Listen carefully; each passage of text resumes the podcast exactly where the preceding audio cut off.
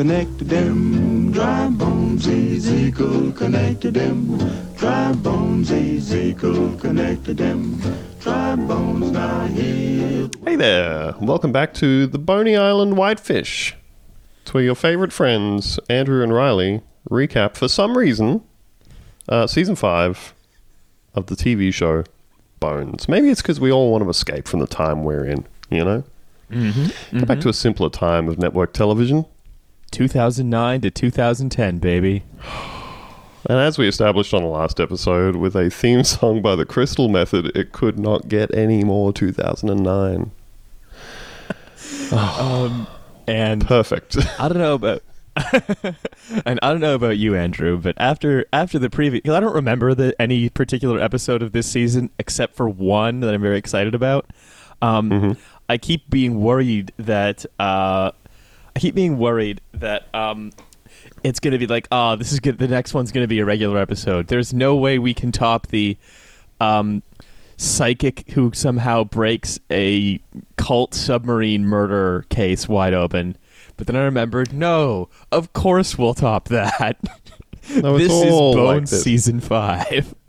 Yes, yes. Well, um, yeah, I, I, you know, I'd be worried too that you were misremembering how loopy the whole thing is. And as you said last week, we did have psychic Cyndi Lauper solving a crime and seemingly very much being a real and genuine psychic.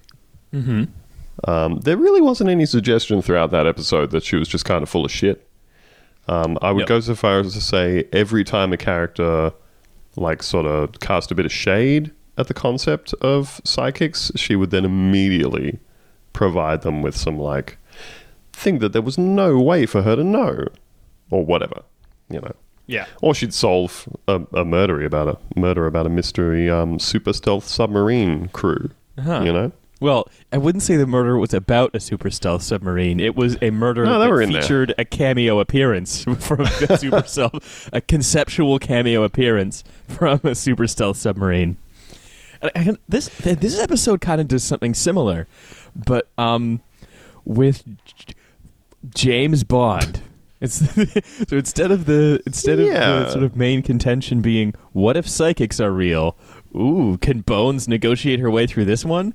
The main contention is what if James Bond were real? And it's like, well, number one, it's entirely possible for a spy to exist. Like that's not that's that's that's not um you know su- the supernatural. Many people have been spies, uh, but the way that they do it, of course, is what if Ian Fleming sudden, somehow, or at least heavily implies, what if Ian Fleming used an enchanted typewriter to write James Bond, and they were beginning to come true? Well, there's an interesting rhythm to this episode, which I might note is titled The Bond in the Boot. That's right. So, number one, they're already calling him Bond. Um, but yeah, it's it, there's a there's a weird sort of rhythm to this where we start off with like like you're sort of saying that the magical ridiculous idea of hey we seem to have encountered James Bond in the real world um, even though, like you said, there are spies. But that then starts to bump up against like the equally preposterous American network television's portrayal of like the FBI and the CIA as incredibly highly competent and across everything that's happening at all times, you know, uh, Yeah. to be taken seriously, that kind of thing. Based on that logic, MI6 should be employing like a serial alcoholic shagger who can like I don't know kite surf an Aston Martin down an Antarctic tidal wave, uh, which is actually, if you remember, something that happened in one of the later Pierce Brosnan bonds. Ah, Pierce Brosnan. Yeah. Uh, one of the things I liked about this one, though, is that we have. Um, it begins with James Bond music that's just changed enough so they don't have to pay any royalties. kind of like um, every car commercial doing like a bad version of Seven Nation Army for like the Yeah. entire 2000s, you know? Mm-hmm. Sort of like that. They got that same composer who does royalty free versions of songs that you recognize for commercials, and they said, hey, hit me with that James Bond theme, but copyright free, please. Excuse me. One one James Bond theme, no copyright. Thank you very much. yes, exactly. Uh, and so they hit us with this mu- uh, music straight out of the gate. It's like in da Bones, season five, episode two. the, the twangy guitar. They got it all going on.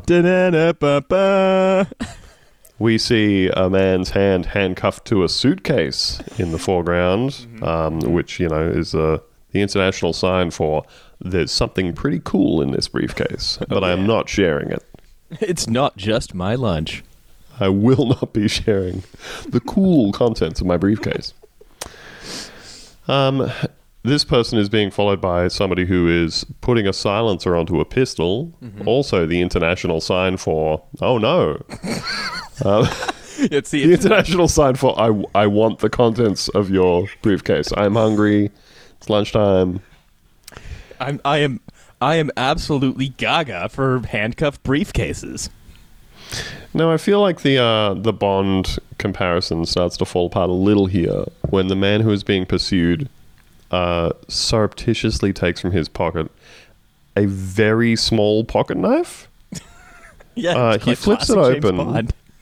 Flips it open, and I'm like, ooh, this guy must have the goods if this is how he's going to solve the problem. Uh, and instead, he whirls around and is immediately shot multiple times, point blank in the chest, and dies. Yeah, correct. Uh, which is not very James Bondish. Well, also When- if like, sorry, go ahead, go ahead. Oh, if you're making comparisons, Mm-hmm. that's a thing that James Bond has rarely done. Uh, Yeah. been immediately shot to death at the start of the movie.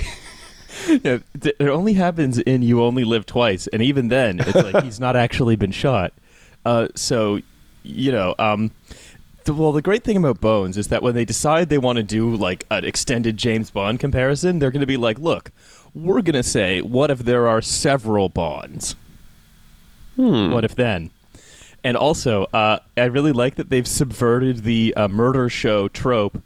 Um, where like some teens are walking in the park being like, ah, no way, you can't hike as good as me. What? A body?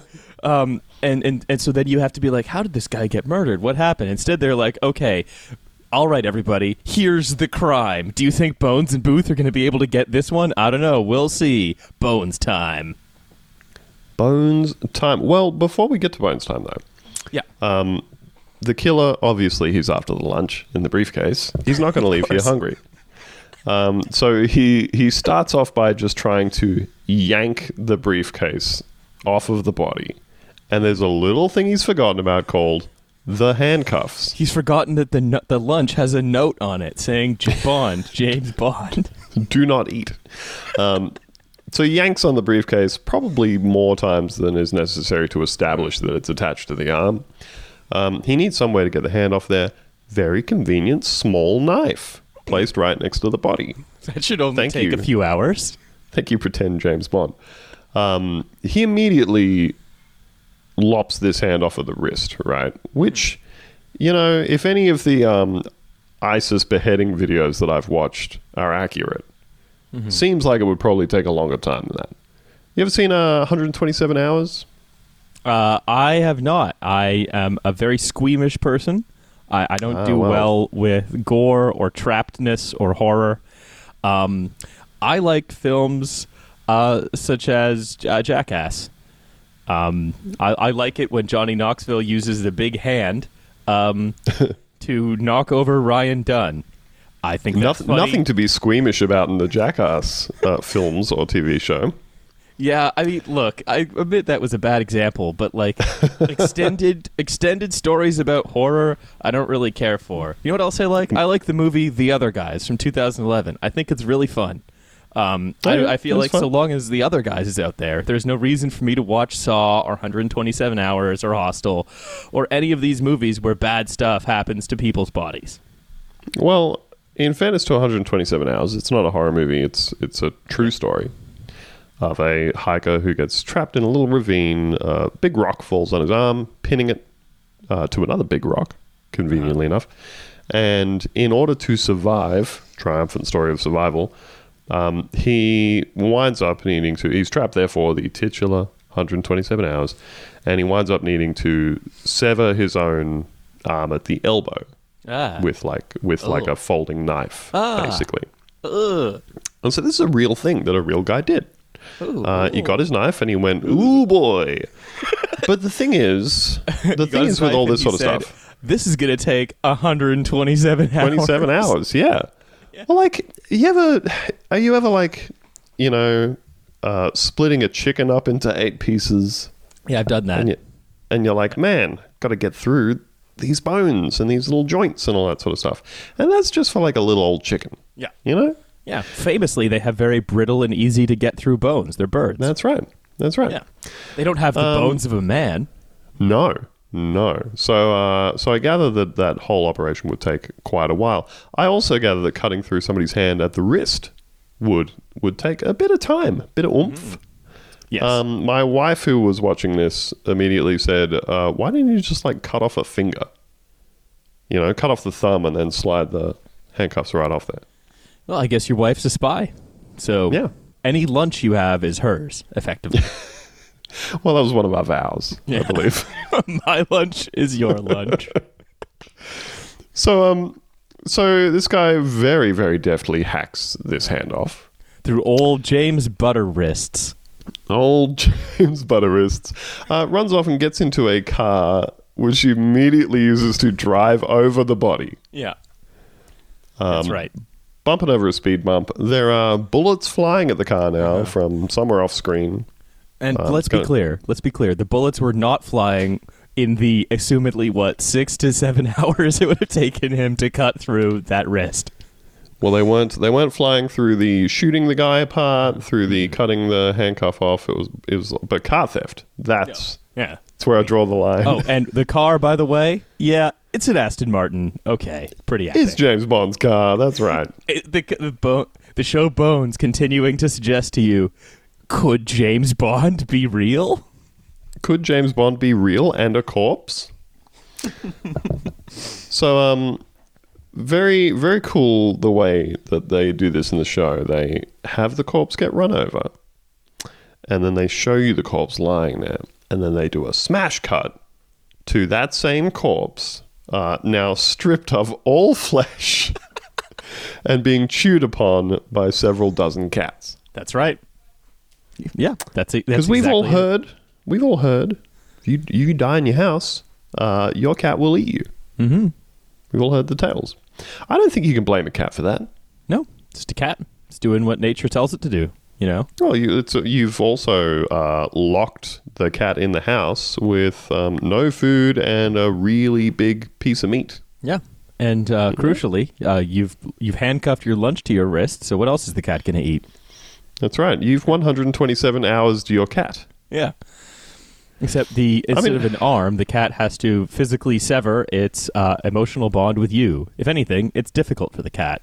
It's I know. Well, remember um remember when they made a, a 1993 movie Alive out of the uh the the Uruguayan rugby team which crashed in their plane and they had to eat their teammates' dead bodies in order to survive? Ooh, no, that's not the kind of thing I want to see. And that was cast as a as a story of human triumph being put in a very very difficult uh, position and being like what what are we willing to do to stay alive Yeah. well they're willing to do what your cat is willing to do to stay alive Yeah, it's a it's a it's a story about the brave cats from the Europe, Uruguayan rugby team. That's right Um, I yeah, that's another movie I'm never ever going to see ever. I will Well, never. you I will never. I will never watch a movie that is all about people getting eaten, people cutting off their arms, when I could just watch something fun. you could watch uh could watch reruns of yes minister I could watch reruns of Yes Minister. I i've actually been thinking about doing that Yeah. Oh yeah. well, hey, you know, there's only so many episodes in Bones season two. Bones season five. I mean, I mean that's true of season two too. There's not an unlimited amount of episodes in season two. These are limited runs of shows. That's true. Yeah. So let us carry So on. Bones and Booth, they have arrived to uh, look at this dead body because apparently, like, I can't discern from this show how any one crime gets selected for the Bones Squad to to intervene. I mean, I, I think it's a process that's never discussed. I mean, I think maybe they just say, hmm, is this murder? Is this murder? Is this dead body raising more questions than answers? Send Oh, for yeah. the send for the brave brave bones patrol at the Send, send for the Jeffersonian Medico Lab Institute's finest scientists. That's right. Um, and here we also meet the B plot, which is considering that the entire thing is woven into discussions about a potential like international bit of espionage with what's in the briefcase and stuff is charmingly mundane. Um, yes, we have.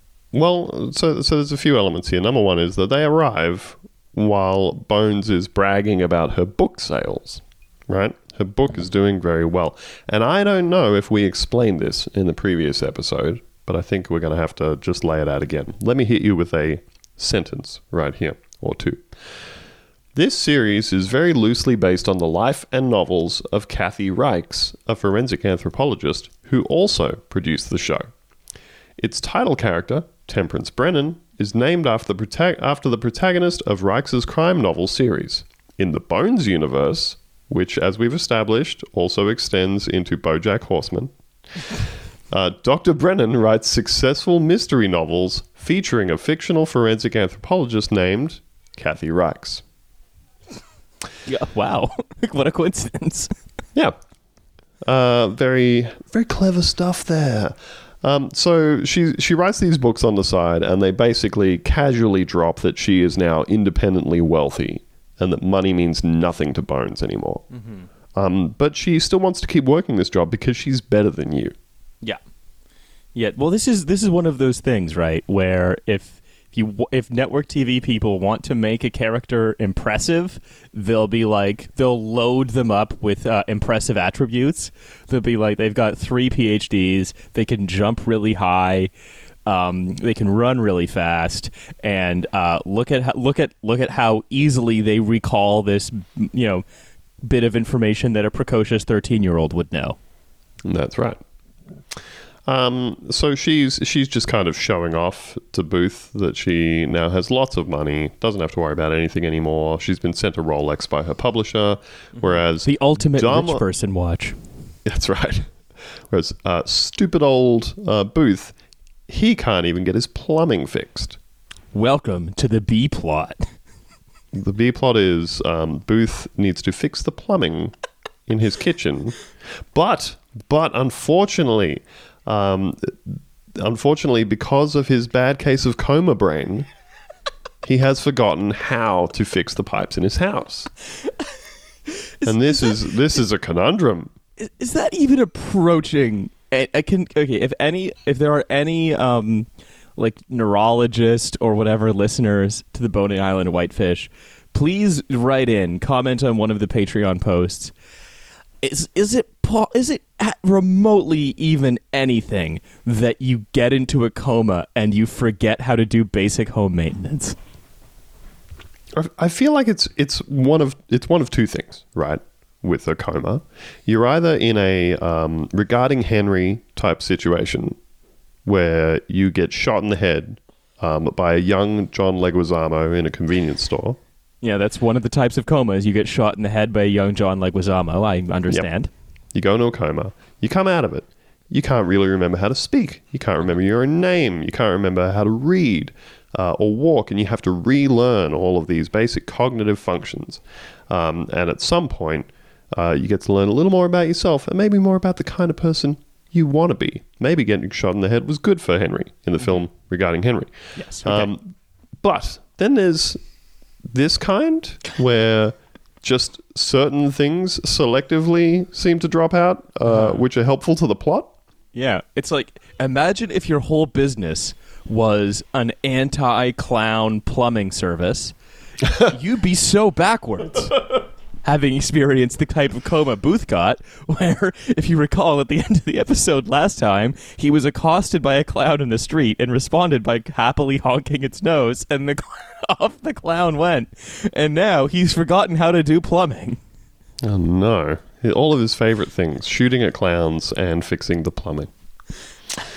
I would like to note at this point that uh, this scene has been shot outdoors in the sunlight, and in the sunlight, David Boreanaz's hair um, is pitch black, doing a very bad like box dye job.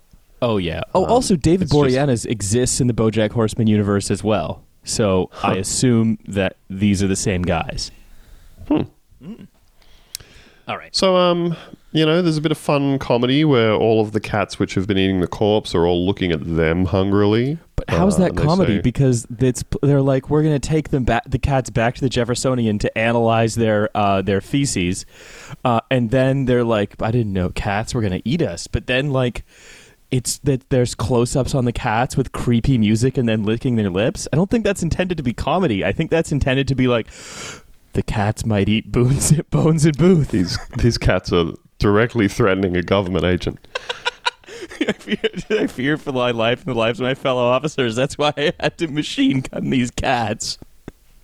So, um, so one of the things we like about this show are the incredibly quick leaps from learning maybe a small piece of information to then um, speaking with like incredible certainty as to the conclusion that this leads to. And so they're, they're having a bit of a look at this body uh, back at the lab. And they say, ah, I can tell from looking at this guy's leg bone that he had a leg extension done using the Ilizarov apparatus. Therefore, he is Russian. Obviously, no one has ever gone uh, to any other country to get a medical procedure before.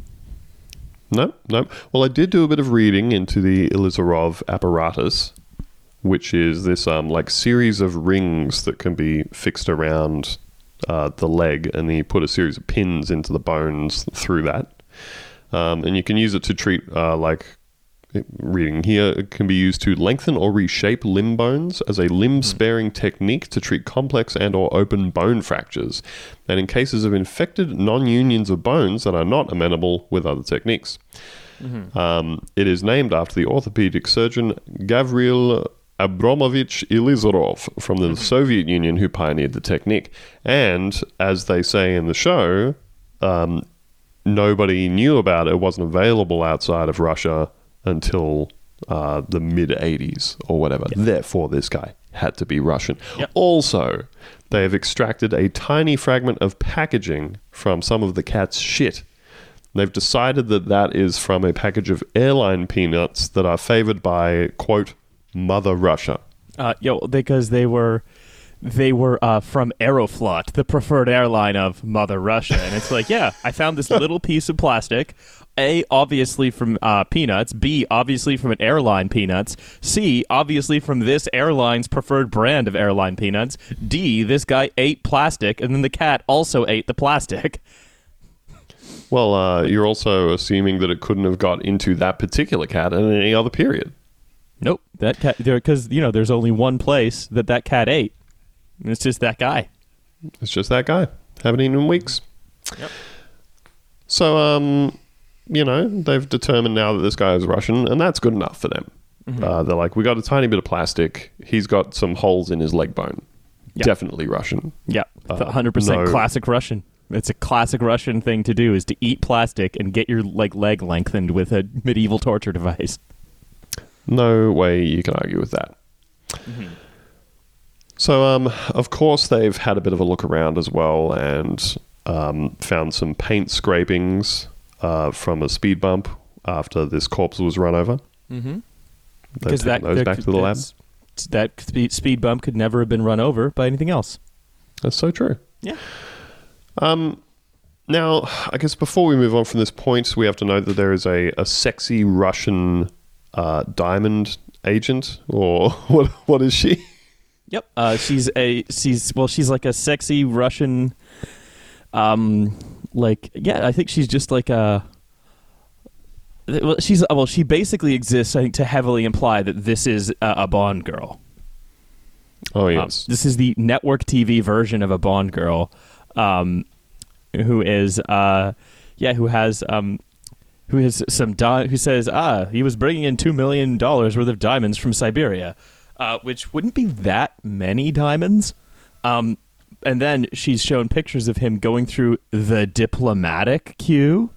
uh, at the airplane at the airport, uh, which also is very funny, where um, where we actually have the State Department sends an agent to talk to Booth, uh, a nine year old agent, uh, saying the investigation needs to be done with discretion, and that we learn that the guy's name was Antonov, which to me is very funny because it's like the name of the world's largest plane that you need to use to like ship a power plant. If you have to ship an entire power plant and can't take it apart for some reason, you use a plane called an Antonov. And so I just kept thinking, like, yes, his name is Gigantic Plane. Uh, by the way, he was a diamond dealer with a diplomatic passport. And then the Russian woman comes and is like, "Yes, he was just bringing, uh, he was just bringing three or four diamonds from Siberia."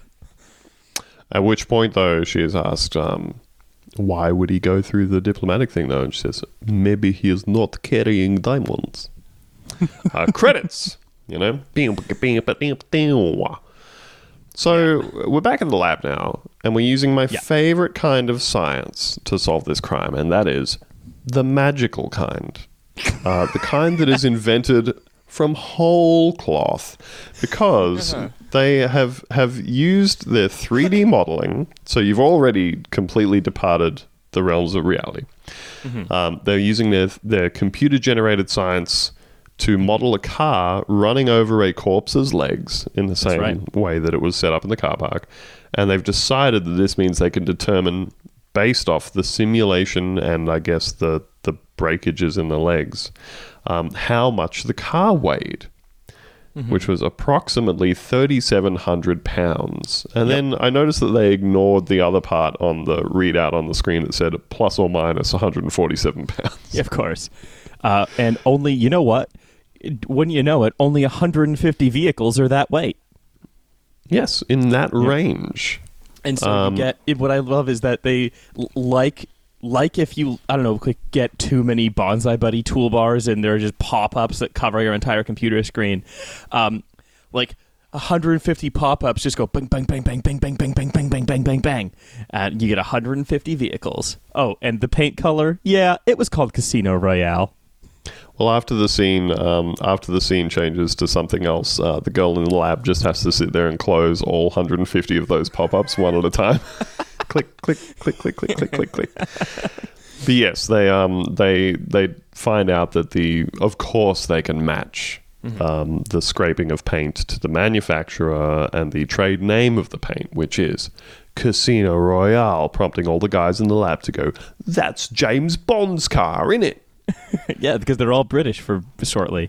the very cool accents and everything. Yeah. Um, and they determine that it comes from an Aston Martin. That's James Bond's car, innit? Ah, and then we get more of that really fun banter between Hodges and Angela, where Hodges says, "Hey, there's more than a grain of truth in those James Bond films," and Angela says, "Pussy galore, that's never gonna happen."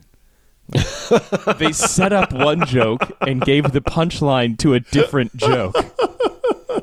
what the fuck? Oh, Um, oh, also here we meet the C plot. Yes. uh, which is that the boss just walks in and says that a character we met just mere moments ago is going to have to leave the Jeffersonian as the financial crisis has bankrupted the trust fund that's funding his scholarship at the nearby university. Well, um, so th- this character, this intern named Wendell Bray, uh, apparently he has only appeared in, at the end of the previous season. Okay. Um, but yes, he has lost his scholarship due to, quote, the economic mess. the economic mess left to us by those damn Democrats. There's that beautiful analysis that we like to hear. Mm-hmm. Lots of little twee musical cues and everything. But yes, they, they announced that, oh no, this guy's all fucked up. Um, Yeah. Unless they can find funding from somewhere. Uh, They, uh, they announced uh. to the to the rest of the room. They- we're going to need to have a bake sale to fund our friends, our little kid's scholarship. We're doing a car wash, a charity car wash.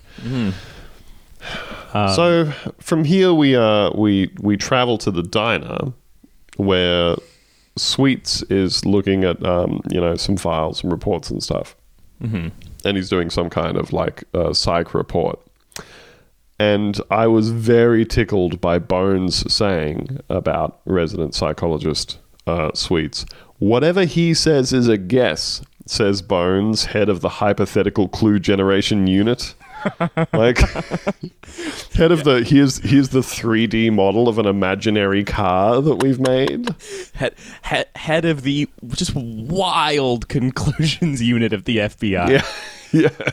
It's like, like, the idea that like if they had the thing is like, if the FBI had a, a team whose job it was to uh, just draw insane conclusions from mere wisps of evidence, um, they wouldn't need to spend most of their time just like you know um, telling telling uh, like young Muslim men to you know hey if you you know um, blow up this uh, blow up this car you know we'll get you a PlayStation or whatever.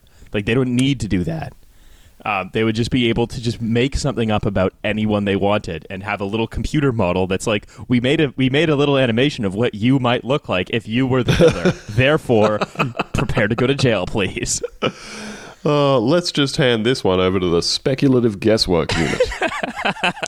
Uh, what I also love here is that they were like they were that that that um Sweets's Sweets's analysis was because like the diamond dealers are like, oh, we do psychic evaluation, psychiatric evaluation on every uh, potential diamond carrier. Sweets is like, I read his psychi- psychiatric evaluation. The answers are too perfect. That plus the diplomatic passport, he must be a spy. But then you cut to Booth, also sitting them with them in the diner, having a hushed phone call, saying, um, again, another classic Bones joke. Hart Hanson coming out here with the comedy again. no, I don't want Pilates for dummies. It's plumbing for dummies. Those two words sound so similar. They're so similar. So similar. Um, I- I which, of course, when I, when leads. I hire a Pilates instructor to come to my house, and instead I just get a plumber. some surly guy with a pipe wrench. I'm like, what? not Uh, again. That's not what I ordered. not again. I'll have what he's having.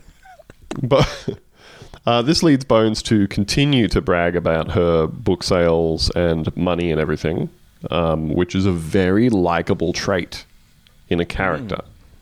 It really Well, remember, she's on.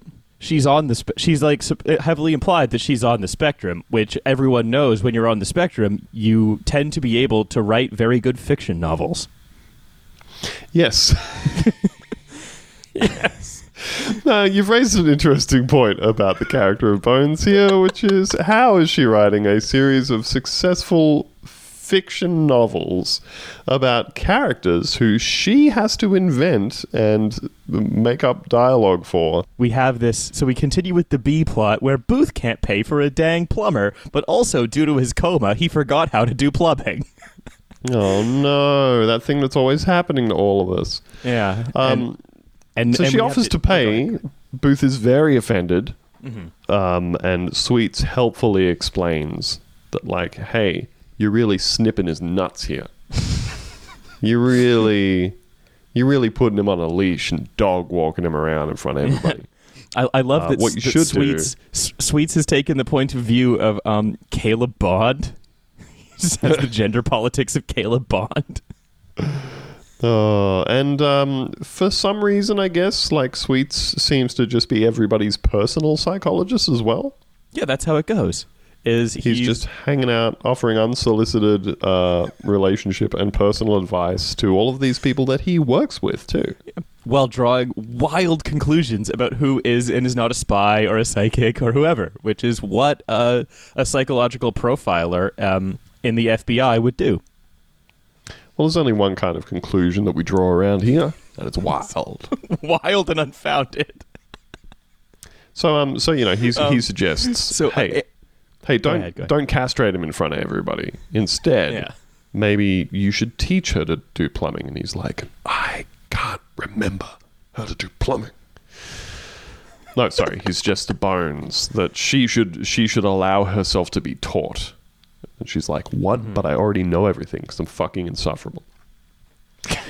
uh, so anyway, they've found the car. They found James Bond's real James Bond car, and Mm-hmm. this leads to more of that wonderful dialogue that we love. Oh, Uh, absolutely. When Bones Bones looks under the front bumper for the scratches that we all know that they're going to look for, and proclaims, Mm-hmm. "Booth, the car has superficial lesions on the lateral anterior surface." And he says, Bones? Yeah, duh. cars don't have uh, anterior surfaces, they have chassis. they have oil for blood. Uh-huh. Uh, and he does like But- cool, cool gestures of like, dudes love cars, you know? Before we get too far into this, though, I want to point out that um, wh- the way they found out about the car with the body is that Angela just ran into the diner and then yelled out about their um, internationally um, significant murder investigation that a, a great big break has come in the case.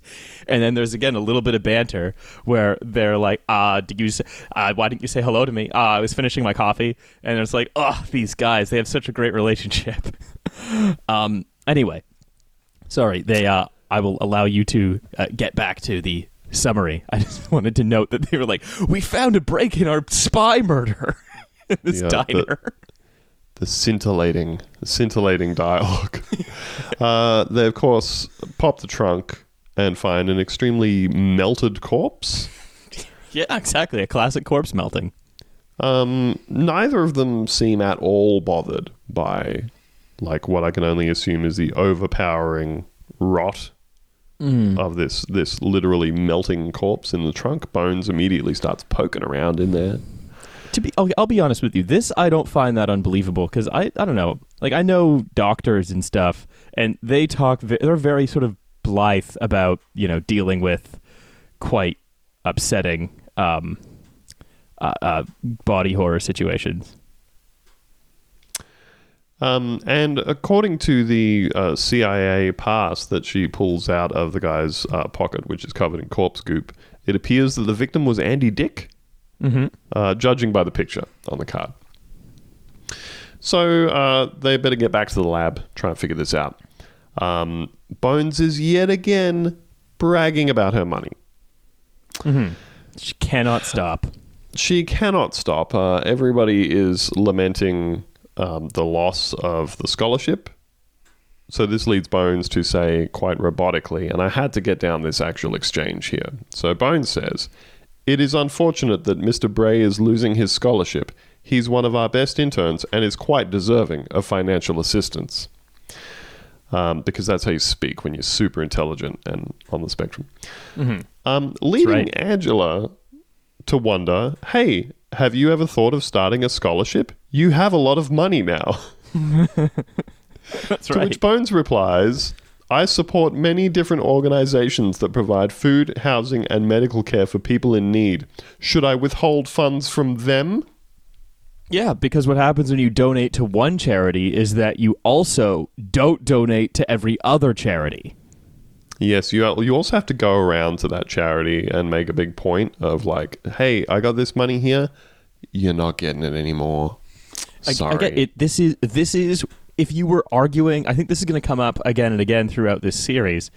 If you were arguing with a precocious thirteen-year-old who's just discovered like libertarianism, that's the argument that they would make in defense of never doing anything good. It'd be like, well, by doing one good thing, I'm not doing a million other good things. And so, actually, by the math of good things, if you do a good thing, you're doing negative 99%, uh, which means you're doing a bad thing because you're not doing all the other ones. So, ipso facto, I have uh, come out on top again. Anyway, I can't pause it and come down for dinner. It's online. So, um, so having established he's from the CIA, Yeah. And, and that he uses a silenced Langley. Walther PPK. Oh yeah, Could he be Bond's James gun. Bond? yeah, They do literally say it is James Bond's gun. that's right. Um, so, so of course they have to go to Langley to um, have a Mm-hmm. chat to the CIA about this, leading to this wonderful exchange in the car. Um, Bones says, "Sorry, uh, can I can I just say at this point, um, thank you very much to the fine people over at foreverdreaming.org who have transcribed every single episode of Bones, every word of every episode. Why? I don't Who's know. done this? It's an extremely GeoCities ass website, and um, I appreciate it though because I can I can just go and make sure that I've got these chunks of dialogue correct, like this this pearl, for example. Bones says in the car. In 500 BC, Sun Tzu devotes attention to intelligence gathering and the art of war. He Precocious argues that 13-year-old. all wars. so, precocious 13 year old. Um, he argues that all wars are based on deception. Logically, that would mean if we don't deceive each other, then war would be unnecessary. Because right. she is That's right, Dr. Bones. Spock. Apparently, she's fucking Dr. Spock. Well, that's that's actually really good. Clip. That's really insightful to point out because this is like this, the Hart Hanson and the writing team's idea of a smart person is like a teenage Spock. Well, and that um and that uh, Boreanaz's booth is clearly playing the the humanized um, James T. Kirk role opposite Bones because his response to this is, "Yeah, but not everyone's logical now, are they? It's frustrating, but that's how the world works." I love learning from TV Yeah, absolutely. learning from the world, learning about the things around me. So they take their asses to the CIA. Um, they have a little chat to the deputy director of the CIA, Rutledge, who uh, informs them that Greg, the dead, uh, the dead CIA agent, worked the Turkmenistan desk, analyzing right. websites, searching for communications hidden in images and in text. Uh, and then we get Riki Lindhome of Garfunkel and Oates in a serious role for some reason. Mm-hmm. That's right. Um, and you know, she lets us know that uh, Greg, the CIA, the dead CIA James Bond man, um, had testified against um, testified against a what a Latino uh, dude for whatever it was that the CIA wanted him stitched up for. Wasn't convinced that he was actually guilty. Uh, guy has gone to prison and got out because you know he wasn't actually guilty. From the sounds of things, it sounds like he was um, put in prison uh, by a case built by Bones and her team. Uh, yes, that or or by someone, but also he was put in prison on a terrorism charge. Yes, Yeah. uh, some guy who maybe stole a car. So they they pull this guy in and talk to him, leading me to ask myself once again, why the fuck is Bones in there interrogating suspects? yeah, she's an anthropologist. Why is why is the why is the like extremely on the spectrum forensic anthropologist from the lab uh, hanging out in the interview room asking questions and trying to trick people? Yeah. I don't I don't get that. Very very blurry lines around this office because apparently they all hang out everywhere all the time uh, work or otherwise and they're somehow all involved in every aspect of the investigation Uh, yep. Yep. Especially, especially the forensic anthropologist, who's mostly there to look at bones. She's um, because what is interrogation but looking at the bones of what someone says? that's true That's right. Um, and also, by the way, uh, Rutledge, the what a director in the CIA, is like looking suspicious, which means the police might have to arrest a CIA director.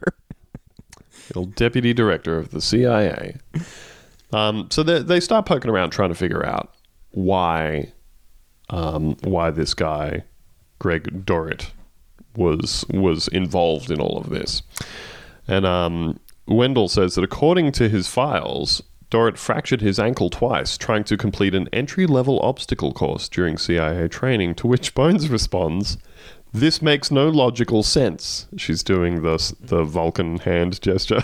That's right. This this makes no logical sense. He dressed like a fictional British spy and pursued a shadow career as a CIA field agent, even though he clearly did not possess the physical aptitude necessary for success. Mm-hmm. That's right. yeah, Just- that's it. She's vol- she's she spocked it. You got him. You got him. It's because she. It's because she. You know, she understands the the cold nature of logic, but she doesn't understand the human heart. You know. If, and you know that's going to provide so many B plots. Uh, and apparently, so many actual plots for novels that she's writing.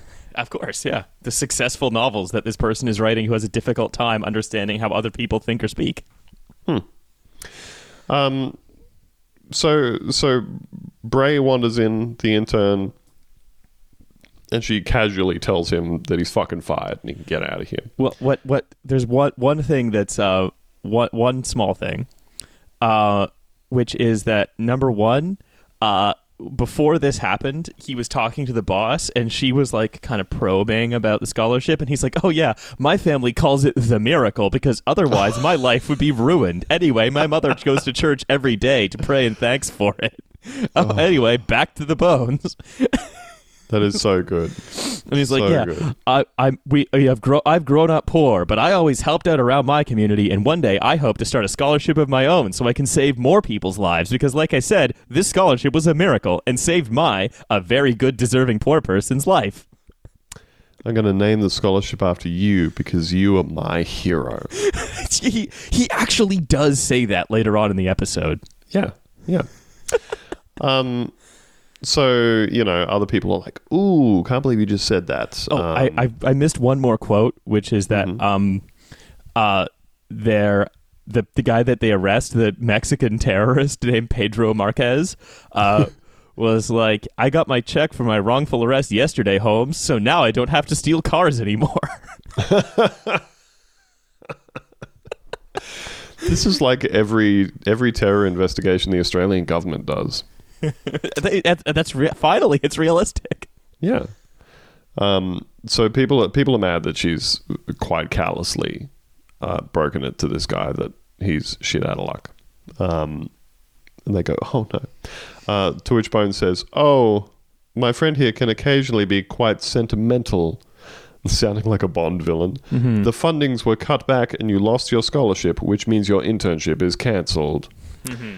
Um, Oh, actually, Wendell so Wendell says, "But aren't there any other funding resources?" And she says, "We have explored all of the alternatives." And she says this while standing in one of the many gigantic crime science hangars that they're in.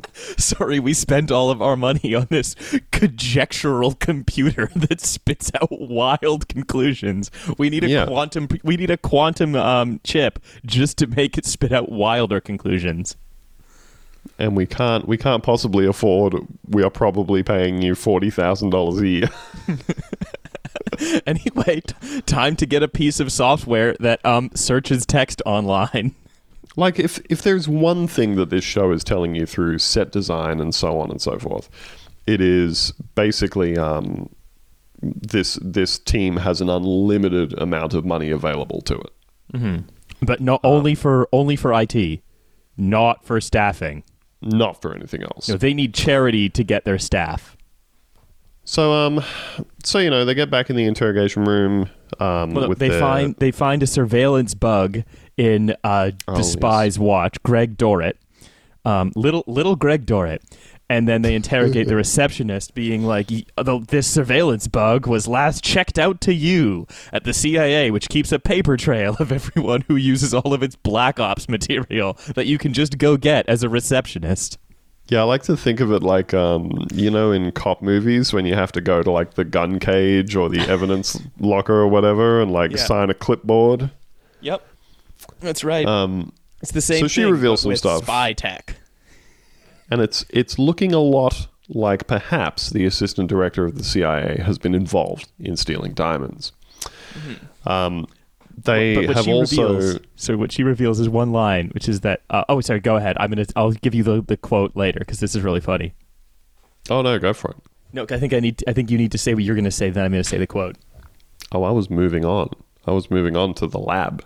Oh, okay. Because the idea is the receptionist and Dorrit were in a relationship, and then he broke it up and sent her a cryptic email of him with his hand held up, waving goodbye. And they're like, "What a freak show, waving goodbye." He he's an analyst who desperately wanted to be a field agent. He broke up with his girlfriend by sending an email waving goodbye, um, and then she says, "But then I wasn't mad no more because I heard Greg was going to propose to me. I heard a conversation between him and Rutledge talking about diamonds, and it's like Ah, yes, another Booth and Bones wi- look at each other. Ooh.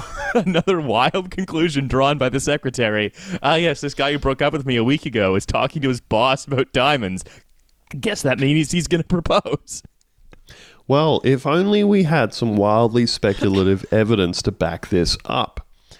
So, back in the lab, uh, we've got intern Wendell talking to uh, Cam about there's, we've got all of his bones laid out now. Apparently, they're all cleaned up and everything. Um, there are a bunch of holes drilled in one of his bones, um, which they just can't figure out. You know, they're like, hmm, they're they're smooth holes, not like from a drill. Yeah, we can't quite of- figure it out. A couple of smooth holes here. Oh, And um, then one there's so there's one one significant thing that happens before we get to the bones examination, is that Angela does some computer magic to the email that Greg sent to his girlfriend of him waving, and she's like, "Oh, "There's code hidden in the hand," and it's just a bunch of Matrix characters. um, and then they walk out of the office and they say, "Okay, the following exchange of dialogue, which really happens, it actually happens in the show." Bones. Angela's still working on cracking that code. Booth. Well, it's the CIA we're dealing with here, Bones. Bones. Oh, I got you this book to fit your, fix your plumbing. I found it at a used bookstore. Oh boy. Um, so they're looking at these bones, and they they had been talking about like how much punishment this dude has taken, um, how much how much pain he's been through, and everything. And Wendell says, "I found, in addition to the perimortem discompaction, there's also significant hemorrhaging on C three. If a person precision knife hand delivered a precision knife hand strike." to C3, and then he does a karate chopping motion, much like James Bond would do. It could be used to render a victim unconscious, but also a blow to that region could cause severe nerve damage. Um, so perhaps, you know, he was uh, basically paralyzed from the neck down while being tortured. But Uh, uh, Wendell like that- says Sorry, go ahead.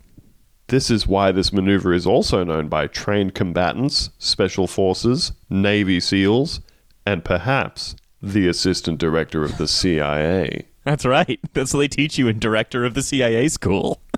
They say, hey, there is some damage to uh, vertebrae C3 of this dead body's spine. Therefore, the assistant director of the CIA was the man who karate chopped him to death.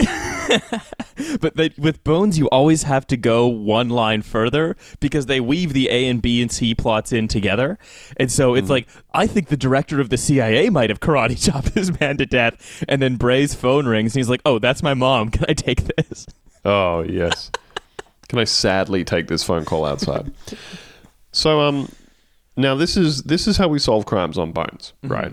We get like something that isn't really evidence of anything, like some damage to a vertebrae. And then we reverse engineer from that what type of knife hand, precision knife hand strike could have caused theoretically that kind of damage. That's right. And then we do a little speculation about what type of person could have been taught that method of precision knife hand strike if that is actually what did the damage to the thing. Mm-hmm. And luckily, perhaps the assistant director of the CIA was taught that method if he had been a field agent first. So now that we've established an incredibly tenuous chain of events to link to this damage to one vertebrae on the body, uh, we can then go about reverse engineering a motive to fit that particular thing. So, Uh, this is the point at which they declare that prior to becoming assistant director, Rutledge was a field agent in Russia, The where he connection. could have met Antonov. I I mean, yeah. I mean, he's he's been he's been to Europe. Russia is right up against Europe. Their paths almost certainly would have crossed. Uh, they then say that he earned a reputation for very effective interrogation technique uh, when he headed a detention center in Afghanistan. And one of the techniques was temporary nerve damage to the spine. That's a that's a thing you can do as well with a karate chop. Is you can cause temporary nerve damage. Now, luckily, we have Sweets here to do exactly what Bones claimed he was going to do, which was just kind of make something up. Uh, because when he, when he gets asked uh, why would the deputy director of the CIA torture Greg Dorrit, they're on the same side. He says, perhaps he's a double agent. I mean, Rutledge certainly fits that profile. They're Yeah. usually intelligent male officers who had poor father figures, resulting in oppressed anger and revenge fantasies. By betraying his country, Rutledge is, in a sense, choosing a new father, one which right. might treat him better than the last. It's also it's very funny. Uh, double agent is actually a diagnosed condition in the DSM four. I'm sorry, you've got a case of double agentitis. So bad case. You got a bad case of being a double agent, I'm afraid. You're very It's- predisposed to this condition, sir. It's sertraline for you. So at this point, the writers, much like us, have pretty much run out of time for this episode.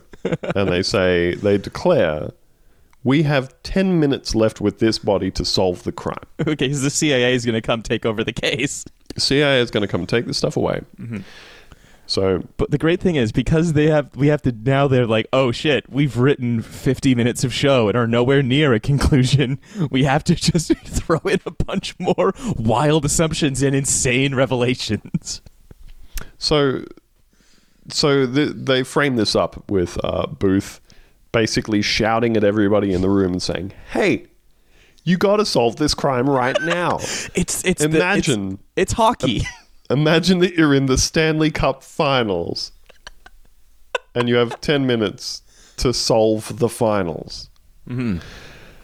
Uh, so basically, now we just hit what to me is becoming like the the the signature of Bones, which is mm-hmm. rapid fire speculation, which you will then declare to be like the crime being solved. Oh, I've I've actually writ, call, written this down in my notes as essentially some free word association because what happens is right they I wrote I wrote crime Mad Libs. so they what happens is earlier they they interrogated Rutledge, who says we were importing the diamonds from Russia so we could exchange them for political prisoners in Pakistan, which is something that we have. And Booth is like, it's Iran Contra all over again. yes, I love it. And then the CIA is like, we're going to take over this investigation in 10 minutes. And then we get the extended hockey metaphor. Um, and so basically, Bray says, wait a minute, you know what could make those drill marks is a diamond cutting laser. And Well, hold on, hold on. import- Oh, sorry. Wait, wait, wait. Yeah. I've I've I've got the dialogue here in order. Oh, yes, All right. Thank you, So- Common Dreams, or whatever it's called. Uh, foreverdreaming.org. Thank you. Uh, this one was transcribed by Jasmine. Uh, shout out to Jasmine. So, here we go, rapid fire. Intern Wendell says, The holes in the arm. I've been trying to figure out what caused them. It wasn't a drill, but it was strong enough to bore through bone, but leave no trace. Bone says, A laser. Bray says, Diamonds are cut by lasers. Brennan says, Lena Brodsky is the head of a diamond firm. She would have easy access to a laser. And Booth says, She's Ukrainian. Dorrit got to the case before she did. She's the one who tortured and killed Dorrit. So we, we've moved from there are holes in the, this guy's bone to this Ukrainian bitch tortured and killed him. Uh, they- they get the- What? I- I love it. That's added like an insight. she's Ukrainian. Aha, classic Ukrainian behavior. Why Just- I- I love- stop all this torture. I love like how quickly they go from holes. Holes could be cut by a laser. Diamonds are cut by lasers. She's the head of a diamond firm. She could have a diamond laser.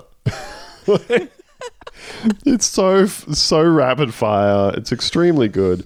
Once again, I am forced to retreat to my mind palace where I imagine somebody attempting to actually prosecute a case in court on the basis of this evidence. I'm just dramatically turning around and saying to the jury, and she's Ukrainian. Someone off the back vomits. You know. Also, here's the other th- question I asked at this point. I've written this down in my notes. There are two murders here. Have they forgotten about the other murder? Oh, very much. Yeah, very much so. They were like, ah, that guy, he's foreign. We don't solve foreign murders here at the Smithsonian. Or sorry, So- Jeffersonian.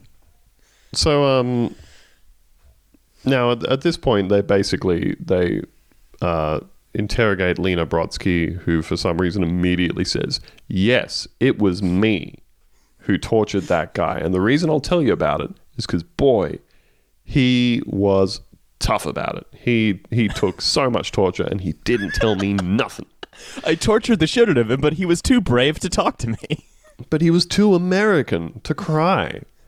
Um, now, there's been a lot of speculation of all kinds, but about the contents of the briefcase.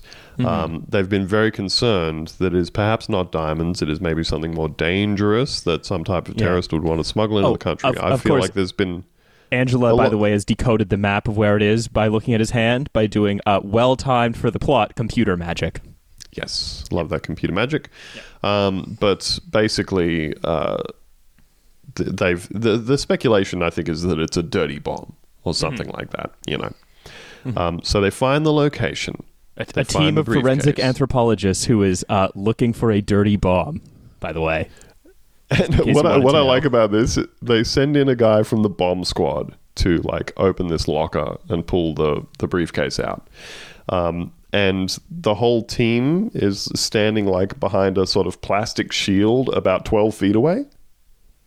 Mm-hmm. So I like the idea that if, you know, if a dirty bomb had gone off, they'd be like, it's okay, we're behind, we're behind this sneeze guard. Um, what is a dirty bomb but a large sneeze? That's right. So finally, they determine everything's okay, and they open the briefcase and they reveal the contents. And the contents are, and I again I have to read this word for word. Uh, so so it's like you know the whole I've foam also captured lining, this word for word. For the foam lining of, of the case, um, USB drive placed right in the middle. And Bones looks at it and says, A USB computer drive. That's what this was all about? And what does Booth say? Sometimes Information. information is more dangerous than any bomb. Information Cool. can be more dangerous than a bomb. Oh, and that and that in itself truly blew my mind, proving the point that information can be more mm. dangerous than a bomb. You know? Mm-hmm. In- information, for example, that you invent whole cloth through some kind of random number generator. My goodness. And then we wrap up our, our C plot. oh no, Um, we, we wrap up the A plot with um, Rutledge putting a star in the wall of heroes Oh, for yeah. agents who've died in the line of duty, and Dorrit's having a star put up even though he wasn't an agent because he got the shit tortured out of him and he didn't talk. And that's noble. Uh, to be tortured to death for your country that did not appreciate you while you're alive. Yeah, absolutely. Um, so yes, he he gets a star put up. Um, they say, "Hey, this wall's only for agents," and Rutledge says, "I ask that an exception be made," which I'm sure they totally would. I want a star for my friend. Um, so we've wrapped that up.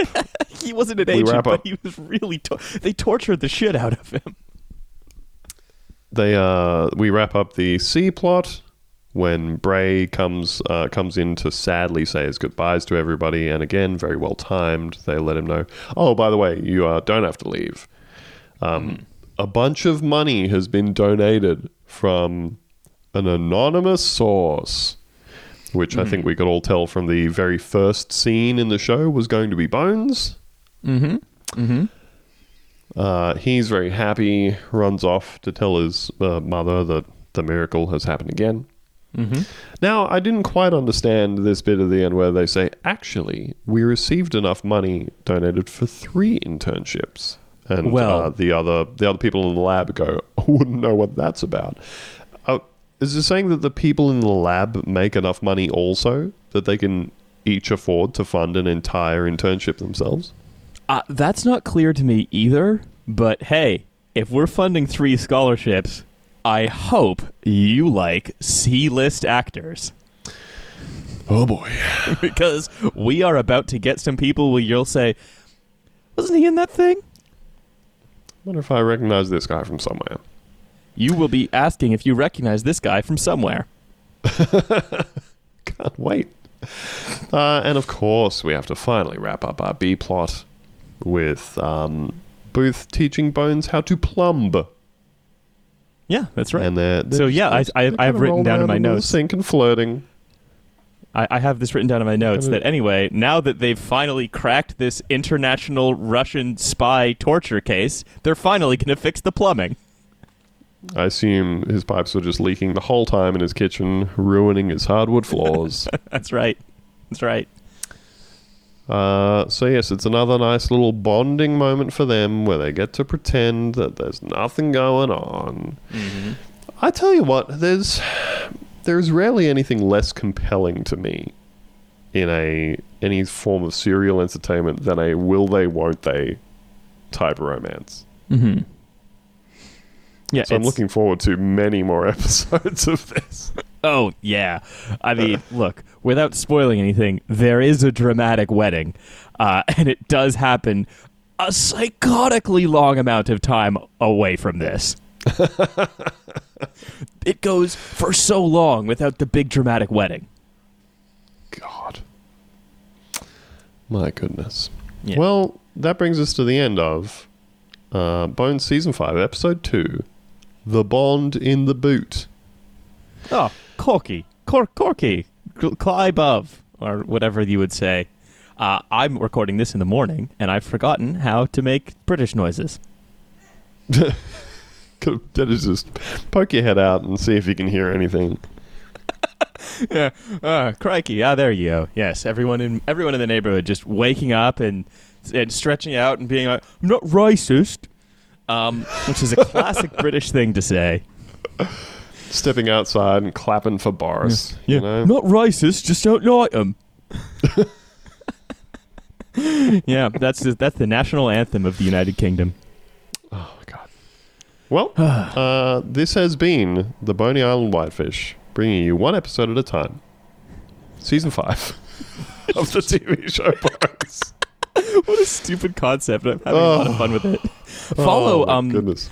follow uh, the Boney Island. Po- I think it's called Boney Island Pod. Uh, hang Sounds on, I can check my notifications. Uh, yes, it's follow Boney Island Pod on Twitter uh, to get updates about the Boney Island Whitefish, your favorite new podcast. That's right. Thanks for joining us, and we will talk to you next week.